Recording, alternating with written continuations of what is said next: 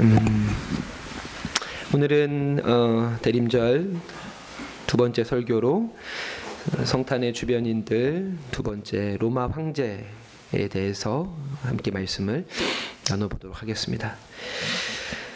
어, 우리가 지난 주일에 그 대림절 첫 번째 설교에서 성탄의 주변인들 중에 목자에 대해서 함께 살펴보았습니다.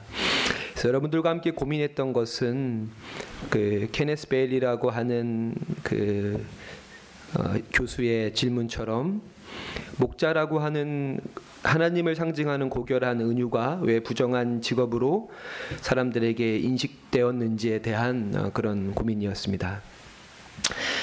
어, 하지만 우리가 하나님의 사랑이라고 하는 것이 로마 시대 저주의 상징이었던 십자가를 통해서 나타난 것처럼 죄악된 세상 속에서 하나님께 속해 있는 선한 가치들은 역설적으로 우리에게 다가올 수밖에 없다는 것을 우리들은 잊지 말아야 합니다.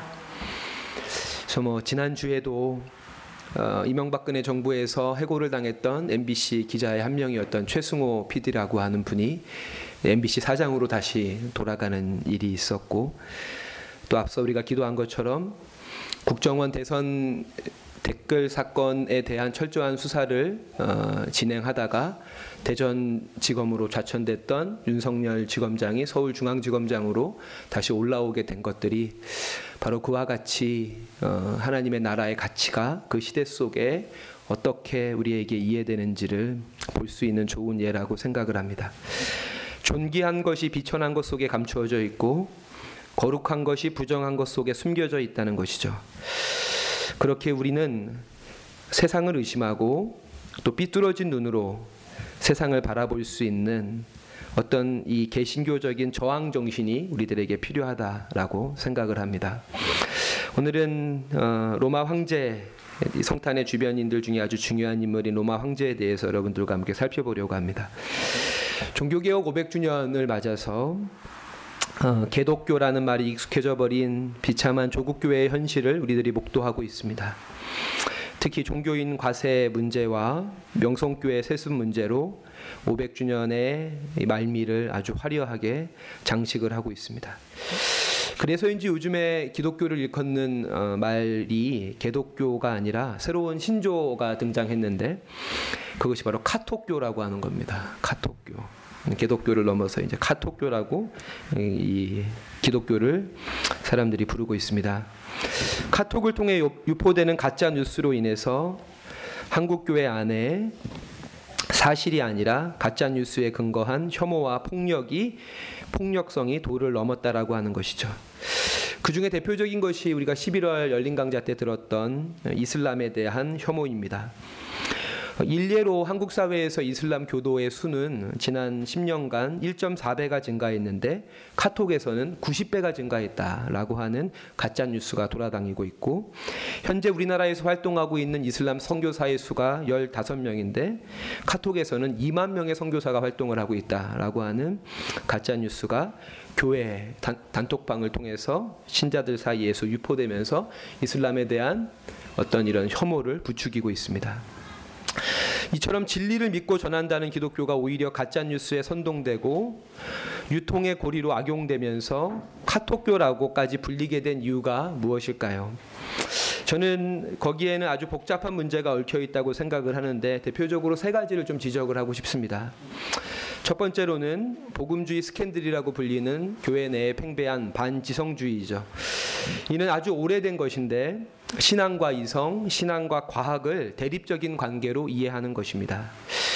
이로 인해서 질문과 어떤 회의 자체를 불신으로 치부하며 맹목적인 신앙을 추구하고 성도들에게 요구합니다. 그렇기에 누군가가 적당한 논리와 세속적인 권위 그리고 기독교 교리란 이름표를 붙인 어떤 주장을 하게 된다면 그 주장에 대해서 스스로 합리적인 판단을 내리지 못한 채 무비판적으로 무분별하게 그 얘기를 너에게서 나로 나에게서 너로 유포시키고 그 이야기에 동조하게 되는 것이죠. 또 다른 하나의 이유는 한국 사회의 뿌리 깊은 유교적 권위주의와 분단과 군사 정권의 폐해로 잔존해 있는 군대 문화와 집단 문화가 성령의 카리스마적인 목회라는 포장지에 쌓여서 위계와 질서, 효율성과 속도를 중시하고 또한 복종과 헌신을 강요하고 다른 의견과 목소리를 배제하는 교회의 풍조 역시 잘못된 카톡의 내용을 분별하지 못하고 도리어 가짜 뉴스가 삽시간에 전파되는 토양이 아닌가 생각을 하게 됩니다. 단톡방에 들어가 계신 분이 계시겠지만은 저도 한 100명 명이 들어가 있는 단톡방에 들어가 있거든요. 누군가 어떠한 주장을 강하게 펼치게 되면 그것이 틀린 것 같으면 틀린 것 같지만 그거에 대해서 다른 목소리를 내기가 쉽지가 않은 우리나라 사회의 집단의 문화가 있습니다. 또 더 나아가서 어떠한 사안이든 성과 악의 영적 전쟁 프레임으로 바라보는 이 호전성 역시 마치 시발단 그 십자군 알바단이죠 윤종훈 목사가 이끌었던 그 스스로 인터넷 십자군 전사로 자부하게 만들고 그리고 실제로 이와 같은 일들이 지난 이명박근혜 정부에서 국정원의 지시와 자금으로 민간인 대, 댓글 부대를 조직함으로써 운영한 사실들이 밝혀지고 있습니다.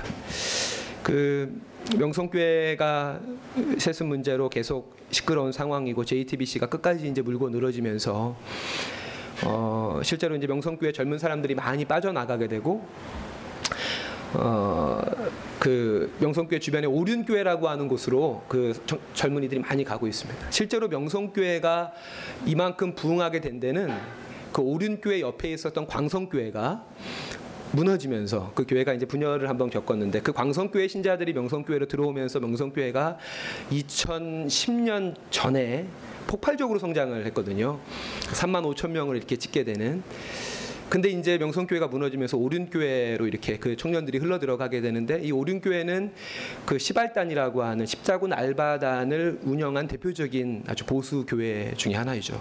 그러니까 명성교회를 피해서 오륜교회로 간 젊은이들에게 새사랑 교회가 여기 있다라고 소개해 줄 수도 없고요. 음, 셋째로 한국 사회의 전통적인 무교적 영향으로 인해서 샤머니즘적인 종교적 체험을 중시하고 그로 인해서 이성보다는 감정, 합리보다는 직관이 어떠한 사실과 사건에 대해서 옳고 그름을 판단하는 증거로 활용되고 있는 것이 아닌가라고. 이와 같은 세 가지 이유 때문에 한국 교회가 카톡교라고 아주 피상적인 가짜 뉴스에 쉽게 선동되고 그것들을 유포하고 그로 인해서 사회적 갈등과 사회적인 혐오를 생산하는 그런 어떤 안타까운 현실이 오늘 한국 교회 현실이 아닌가 생각을 하게 됩니다.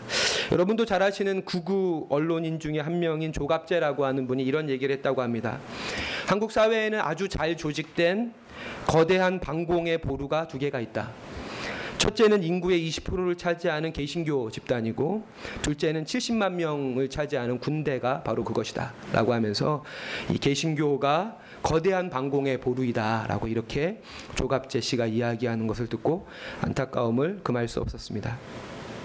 그래서 요즘에 기독교를 카톡교라고 부르는 것에 대해서 변명의 여지가 없습니다.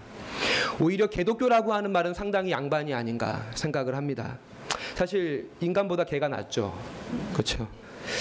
개에게 참 미안한 용어입니다. 개독교라고 하는 것은 최소한의 상식이나 판단력 없이 가짜 뉴스에 쉽게 선동되고 무지와 편견에 사로잡히, 사로잡히고 또 호전적이고 폭력적인 집단으로 전락한 것이 오늘날 한국 교회의 모습이 아닌가 생각을 합니다. 누가복음 12장 57절에 보면 등불의 비유 아래 예수님께서 이런 말씀을 하십니다. 또 어찌하여 옳은 것을 스스로 판단하지 아니하느냐? 어찌하여 옳은 것을 스스로 판단하지 않느냐? 라고 예수님께서 제자들에게 말씀하시는 장면이 나옵니다. 그렇다면 무엇이 한국 교회를 이처럼 무지와 불통과 권위주의와 폭력적인 종교로 만들어 버린 것일까요? 음, 저는 그 이유가 오늘 우리가 함께 읽은 누가복음 2장 1절과 2절 속에 그 원인이 담겨져 있다라고 생각을 합니다. 누가복음 2장 1절 2절 다시 한번 볼까요?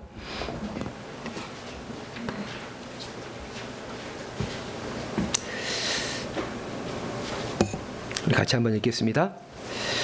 시작. 그때 가이사 아구스도가 영을 내려 천하로 다 호적하라였으니 이 호적은 구레뇨가 수리아 총독되었을 때에 처음 한 것이라.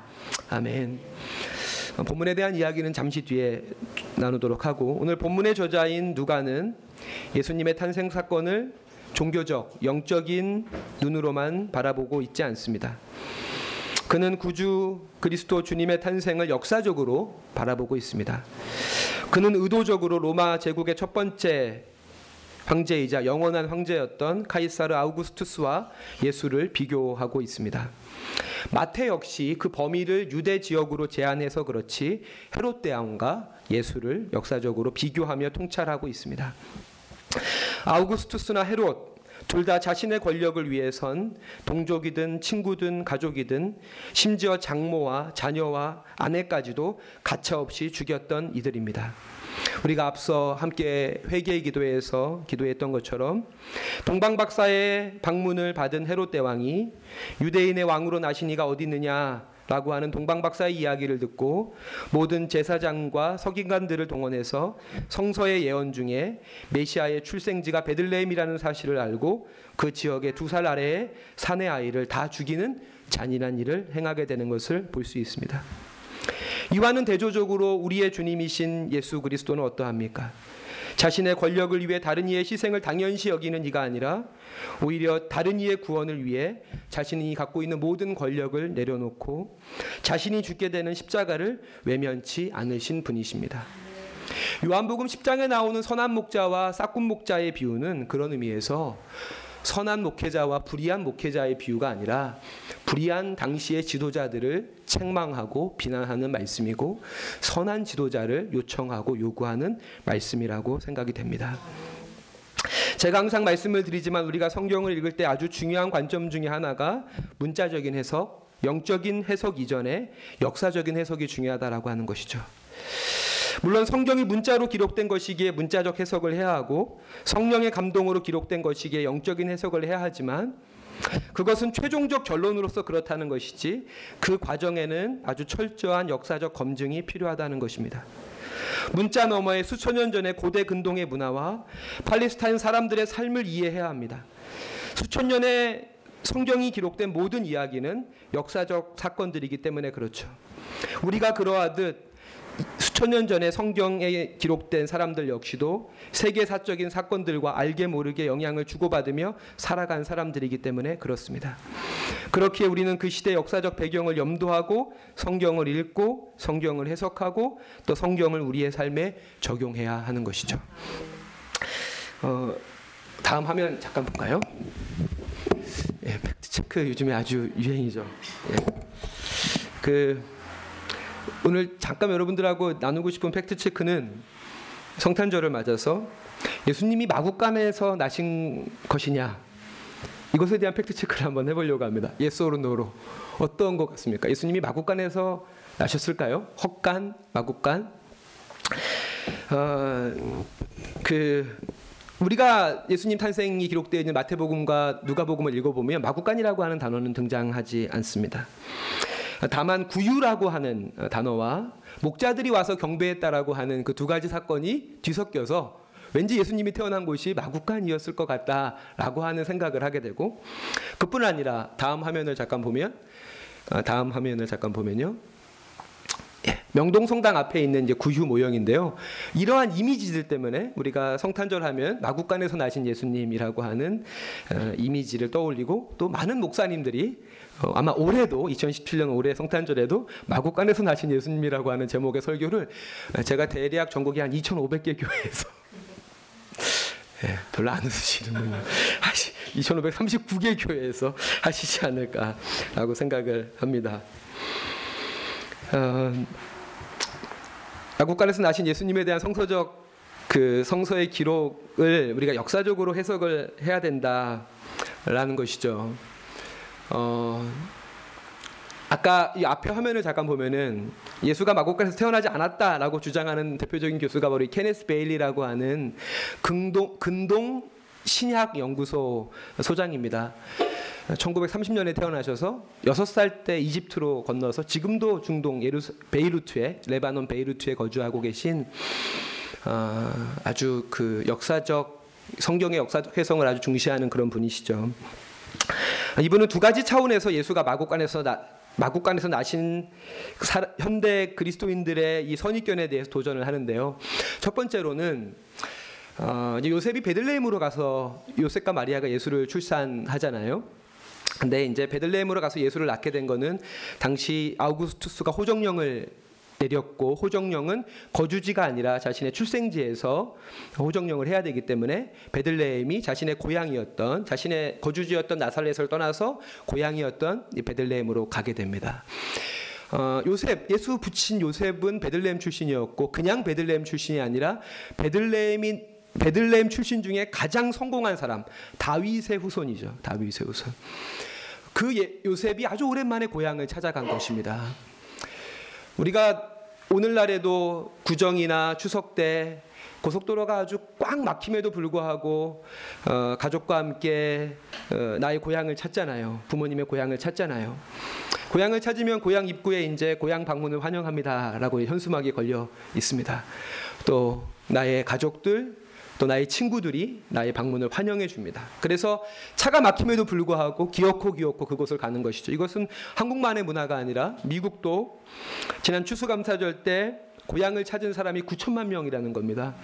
비행기로만 3,800만 명이 고향을 찾고 자동차로 3,900만 명이 찾고 뭐 그 외 기차 등에서 9천만 명이 이 바쁜 도시 생활, 그 자신의 존재감이 어떠한 결과물, 성과에 의해서 평가받지 않고 고향에서는 자신의 존재 그 자체로 환대받는 것들 때문에 힘들고 어려움에도 불구하고 고향을 찾는 것이겠죠. 그렇게 요셉이 그것도 어, 베들레헴 출신 중에 가장 위대한 사람인 다윗의 후손이었던 요셉이 베들레헴을 찾아간 것이죠. 그런 요셉을 고향 사람들이 어떻게 했겠습니까? 이 케네스 베일리는 당연히 환대했다는 것이죠. 그 요셉에게 방한칸 내주지 않았을 리가 없다는 겁니다. 게다가 그 요셉이 아주 아리따운 젊은 아내를 데리고 왔는데 그 아내는 임산부입니다. 우리가 요즘에도 지하철을 타면 핑크 씰이 있잖아요. 핑크색 자리가 있고 임산부를 위한 자리가 있죠. 오늘처럼 각박하고 개인주의가 만연한 시대에도 임산부를 우대하고 배려하는 문화가 있는데 2000년 전에 베들레헴에 다윗의 후손인 요셉의 약혼 여인 마리아를 아무도 박대 마국간에서 아기를 낳도록 박대했을 리가 없다는 것이죠. 또 하나 누가복음 2장에 예수 탄생 이야기가 기록되어져 있는데 누가복음 1장에 보면은 마리아가 엘리세벳을 찾아가죠. 세례 요한의 모친입니다. 어, 마리아는 아주 어려서 임신을 했지만 반대로 엘리세벳은 아주 나이가 들어서 임신을 그러니까 거의 아기를 못 가질 줄 알고 있다가 그 사가리아가 이제 성전에서 기도하고 나왔을 때 하나님께서 그 엘리세벳에게 아이를 주시죠. 그래서 마리아가 엘리세벳하고 사촌이었기 때문에 엘리세벳을 축하해 주러 그 임신을 축하해 주러 가게 됩니다. 그래서 거기에서 한참 있다가 돌아온 다음에 이제 마리아가 임신을 하게 되고 베들레헴으로 온 것인데요. 엘리세벳의 그 집이 베들레헴 바로 왼쪽입니다. 바로 왼쪽. 만약에 마리아가 자신이 마리아는 자기가 뱃속에 있는 아기가 하나님의 아이라는 걸 알고 있었죠. 그러니까 우리가 그냥 임신을 해도 얼마나 몸을 조심합니까? 얼마나? 근데 마리아에게 천사가 나타나서 너가 지금 너 뱃속에 있는 아기가 온 세상을 구원할 자다라고 한다면 마리아의 행동은 얼마나 더 조심스러웠을까요? 만약에 자신이 베들레헴에서 안전하고 위생적인 장소에서 아기를 낳을 수 없다라는 사실을 알게 됐다면 아마 엘리세벳의 동네로 갔을 거라는 거죠. 케네스 베일리는요. 왜냐하면 이 예수가 온 인류의 구, 온 인류의 구원이 자기가 지금 잉태하고 있는 이 아이에게 달려 있다면 결코 위험한 환경, 깨끗하지 않은 환경에서 예수를 낳을 수 없는 것이죠. 그와 같은 당시의 문화를 기, 이 바탕으로 해서 케네스 베일리가 요셉과 마리아가 베들레헴에서 환대받지 못했다라고 하는 것은 도저히 자기가 70년이 넘게 이 유대 지역 이 중동 지역에서 어, 생활한 나로서는 이해 이해할 수 없다라고 이야기하고 있고 또 하나는 우리가 예수가 마구간에서 났다라고 생각하는 아주 큰 이유 중에 하나는 구유라고 하는 단어 때문입니다. 누가복음 2장 7절에 나와 있는 구유라고 하는 단어. 그러니까 구유가 말 밥통이잖아요. 가축의 여물통인데 가축의 여물통이 당연히 우리 상식이면은 마구간에 있는 거죠. 예수님 시대는 안 그랬다는 거예요. 케네스 베일리가 팔레스틴의 어떤 고고학적인 발견, 팔레스틴의 농가의 어떤 이런 주거 형태들을 이렇게 연구해 봤더니 이 구유라고 하는 것이 집 안에 있었다는 거죠. 집 안에. 잠깐 다음 화면을 잠깐 볼까요? 그 다음 화면입니다. 이게 옆에서 본 당시 팔레스틴 농가의 모습인데요. 높은 곳에 이제 사람이 거주하고 낮은 곳에 동물이 거주하는 거죠. 집 안에. 어, 동물을 집안에 들이는 이유는 뭐 크게 이제 케네스 베일리는 세 가지로 이야기를 합니다. 첫 번째로 재산 목록 1호기 때문에 그렇죠. 지금도 가축이 굉장히 소중하잖아요. 근데 2000년 전에 가난한 베들레헴 농가에게 양과 소와 염소 이런 가축들이 얼마나 소중했겠습니까? 그러니까 낮에는 방목을 하지만 밤에는 다 집안에 들여서 이제 키우는 것, 잠을 재우는 것이고요. 둘째는 이스라엘의 가옥 형태는 온돌이 아니죠. 구들장이 아닙니다. 밤이 되면 굉장히 춥기 때문에 가축을 집안에 넣으면 그 가축의 열기가 난방 효과를 해서 지금도 이러한 이 가옥의 문화를 유지하는 이 팔레스틴의 농- 농부들이 있다는 거예요. 가축을 집안에 들여서 그 가축들의 가스로 집안에 이렇게 온도를 높이는 뭐또 하나 이제 케네스 베일리가 지적하는 것은 그 외부 침입자가 많죠. 예루살렘을 제외한 나머지 지역들은 아주 치안이 이 치안이 빈약할 수밖에 없습니다. 그런 지역들 외부 침입자들에게 이 동물들의 어떤 후각과 청각이 외부 침입자가 집 근처로 다가오는 것을 일찍 발견할 수 있게 되는 그런 이유도 집안에서 동물을 키우는 이유라고 이야기하죠. 다음 화면을 보면은 그래서 위에서 위에서 어, 예루살 이 베들레헴의 팔레스틴 농가의 집을 보면 이런 식이라는 거죠. 어, 가족이 기거하는 공간 저쪽이 마국간이고 마국간과 가족이 기, 기거하는 공간 사이에는 어떤 벽이 있는 게 아니죠 뚫려 있는 거고 그, 사- 그 경계 사람이 생활하는 곳과 동물이 가축이 생활하는 곳 사이에다가 구유를 놓는 것이 당시 일반적인 팔레스타인 문화라고 하는 것입니다.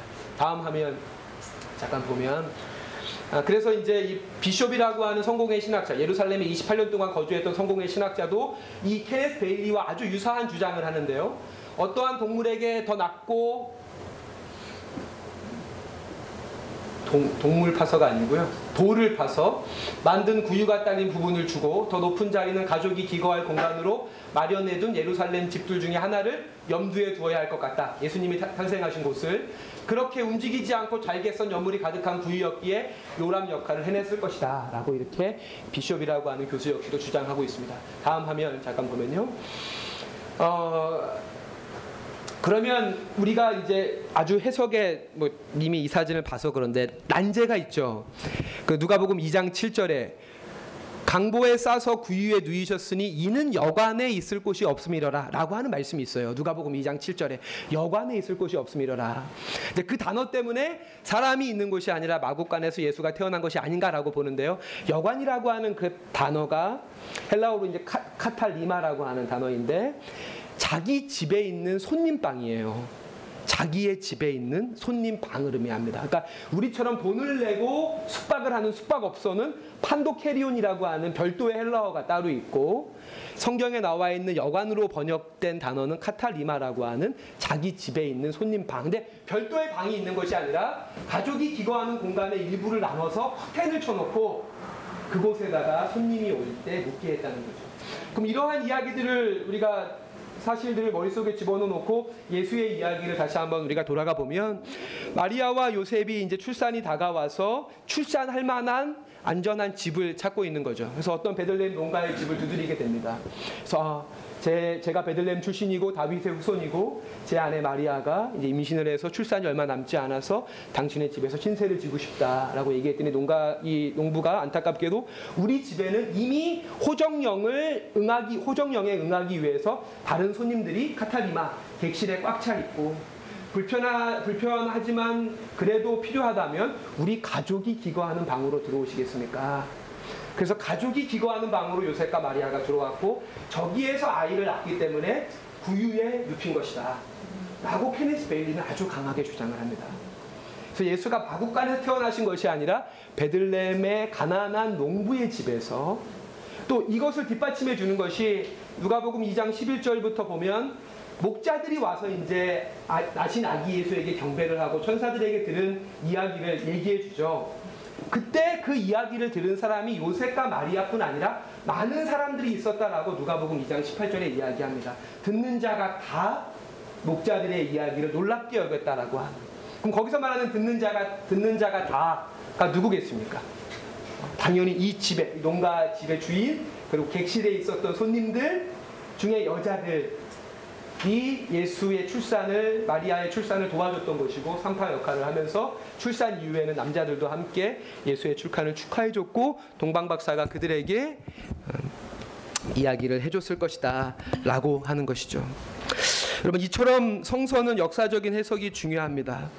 근데 앞서 이야기한 대로 안타깝게도 올해에도 많은 교회에서 마국간에서 나신 예수라고 하는 제목의 설교가 어, 이렇게 얘기될 것이라고 하는 것이죠. 이, 와 같은 성경의 역사적 해석은 성서 해석에서 우리가 기대하는 극적인 효과를 감소시킵니다. 예수님이 베들레헴 농가의 집에서 태어났다라고 하는 이야기보다는 마국간에서 태어나셨다라고 하는 게 왠지 더 감동적이고 우리가 아까 찬양한 것처럼 당신의 겸손함을 설명해 주는데 훨씬 더 좋은 장치가 되겠죠. 하지만 이런 극적인 이야기들은 어떤 감정적인 충동과 선동에는 유리하지만 그러한 감정적인 충동과 선동은 휘발성이 아주 강해서 오래가지 않고 순식간에 소멸된다라고 하는 것이죠. 어, 제가 누가복음 2장 1절을 읽으면서 오늘 이런 설교를 하는 이유는 누가복음 2장 1절에서 가이스 아구스토가 영을 내려 천하로 호적하게 했다라고 했을 때 그 영이라고 하는 단어가 헬라어로 도그마입니다. 도그마. 교리라고 번역된 도그마라고 하는 단어이죠. 도그마가 무엇입니까? 역사를 배제한 교리입니다. 사람들의 실제적인 삶과 괴리되어져 있는 하나님의 말씀을 우리는 도그마라고 합니다. 역사와 말씀을 분리시킨 결과입니다. 말씀을 영적으로 종교적으로만 해석하고 환원시킨 것이 바로 도그마입니다. 그러한 신앙은 오늘 본문을 역사적인 맥락에서 해석하고 적용하려는 진지한 노력 없이 그저 동정녀 탄생에 대한 믿음을 가지고 그 믿음을 기독교 신앙의 유무의 잣대로만 정가의 보도로 막 휘두르게 되는 것이죠. 동정녀 탄생을 믿어? 안 믿어? 믿으면 예수의 기독교 신앙이 있는 것이고 믿지 않으면 기독교 신앙이 없는 것처럼 그 동정녀 탄생이 가지고 있는 역사적인 맥락 속의 의미와 이야기들에 대해서는 우리가 귀 기울이지 않는 것이죠. 얼마 전에 창조과학 논쟁이 한창 뜨거웠을 때 창조과학에 대해서 좀 비판적인 제가 댓글을 달았더니 그, 그 댓글, 제가 창조과학에 대해서 비판적인 댓글, 저의 댓글을 보고 어, 페북에서 처음 보신 분이 저에게 이렇게 질문을 하는 거예요. 목사님 같은데 목사님 같은데. 창세기 2장 7절 창세기 2장 7절. 여호와 하나님이 땅의 흙으로 사람을 지으시고 생기로 그 코에 불어넣으시니 사람이 생명이 된지라.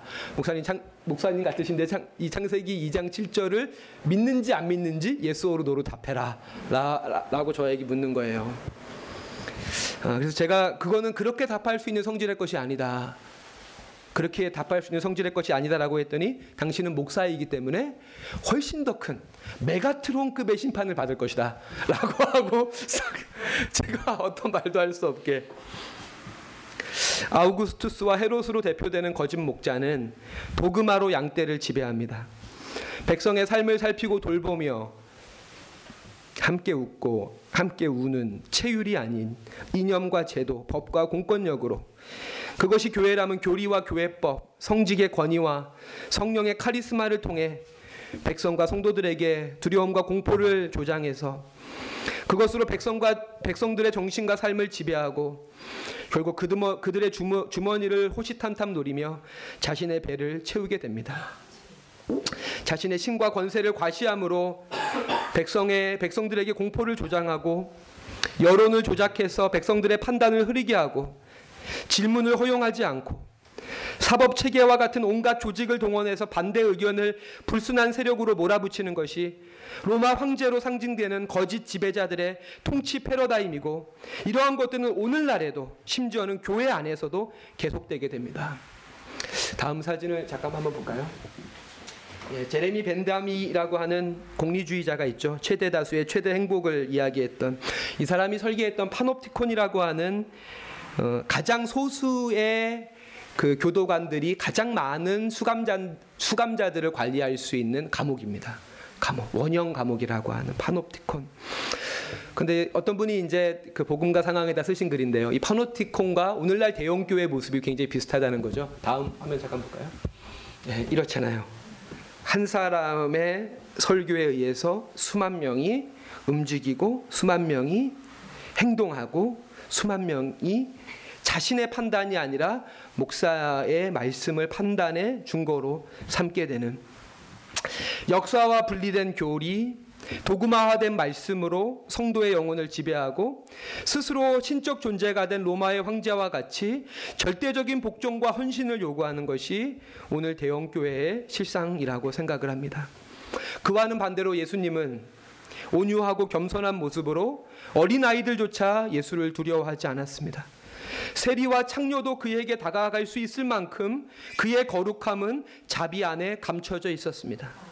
오직 진실과 오래 참음으로 진리를 가르치고 어떠한 질문에도 귀를 기울이고 반대의 목소리도 무시하지 않으셨습니다. 이것이 진정한 목자의 모습이고 하나님 나라의 새로운 질서입니다. 수직의 질서가 아니라 수평의 질서이고 정삼각형의 구조가 아니라 원형의 구조인 것이죠.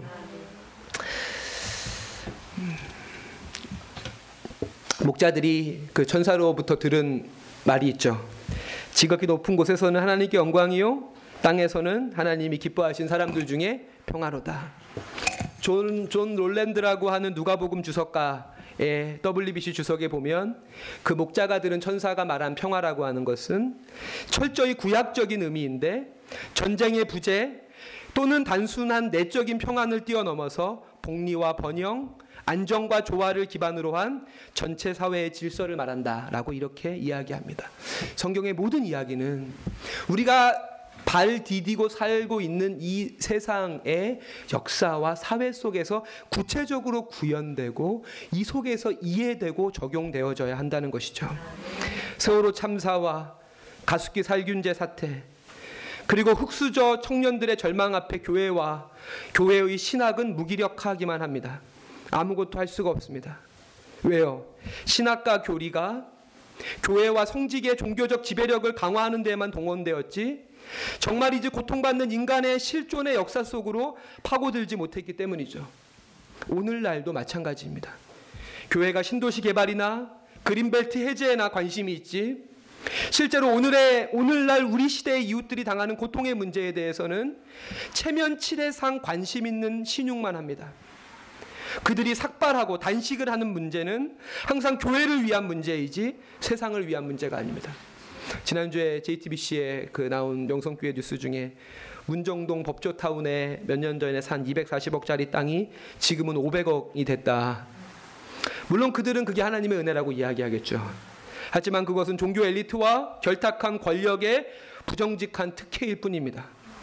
그런 의미에서 명성교회는 대형은 맞지만 교회는 아니죠. 네, 대형 교회라고 부르면 안 되죠. 대형 뭐라고 불러드릴까요? 네. 하나님이 인간이 되셨다는 것은 역사 속으로 들어오셨다는 것입니다. 시간과 공간 속으로 들어오셨다는 것입니다. 그분이 가져온 구원은 영적인 차원에서만이 아니라 역사적인 구원입니다. 정치, 경제, 사회, 문화 모든 것을 새롭게 하시는 구원입니다. 목자들이 그 자, 기가 천사에게 들은 이야기를 마리아와 요셉, 베들레헴의 농가의 사람들에게 이렇게 이야기하고 돌아가면서 하나님께 이렇게 경배와 찬송을 드리거든요. 그 말씀이 누가복음 2장 20절인데 목자들은 자기에게 이르던 바와 같이 듣고 본 그 모든 것을 인하여 하나님께 영광을 돌리고, 찬송하며 돌아가니라 라는 말씀이 있습니다. 자기들이 듣고 본 듣고 본 듣고 본 정확히 보고 들어야 한다는 것이죠. 그래야만 진정한 찬양이 우리 안에서 터져 나오는 것입니다. 진정한 찬양이 영적으로만 보고 종교적으로만 보는 것이 아니라 역사적으로 보고 전체적으로 보고 하는 그 눈이 우리들에게 있어야 한다는 것입니다.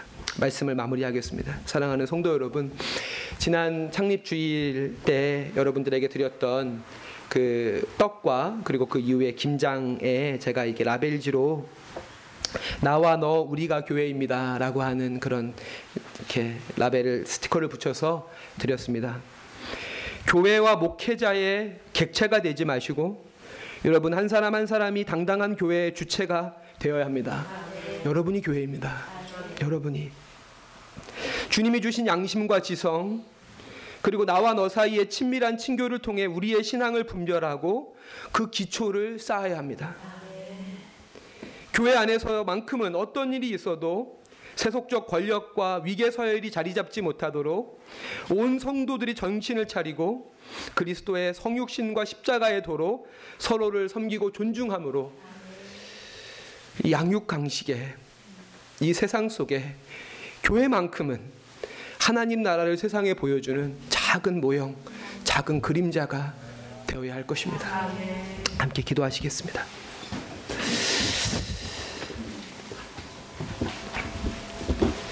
자비로우신 아버지 하나님, 대림절 둘째 주일을 맞아서 가장 높은 곳에서 가장 낮은 곳으로 임하신 예수 그리스도의 그 겸손과 주님의 그 사랑을 저희들이 묵상하며 또 오늘 말씀을 나누게 하시니 감사합니다.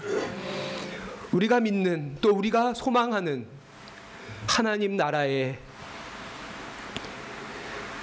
그 꿈과 그 기대가 그저 허탄한 메아리와 같은 공허한 외침으로 그치지 않게 하시고 오늘 우리가 살고 있는 우리의 삶 속에 우리의 피부 속에 우리, 우리의 살과 우리 안에 흐르는 피 속에 파고들어서 여기 있는 사랑하는 새사랑교회 성도들의 삶을 통해 우리의 친교 가운데 우리 공동체의 걸음을 통해서 이 땅 가운데 실체로 구현되고 나타나기를 원합니다. 주님 저희에게 믿음을 주시고 또 용기를 주셔서 그와 같은 주님의 부르심이 우리를 통해서 실현될 수 있도록 주님 저희들과 함께하여 주시옵소서. 감사드리며 예수님의 이름으로 기도합니다. 아멘.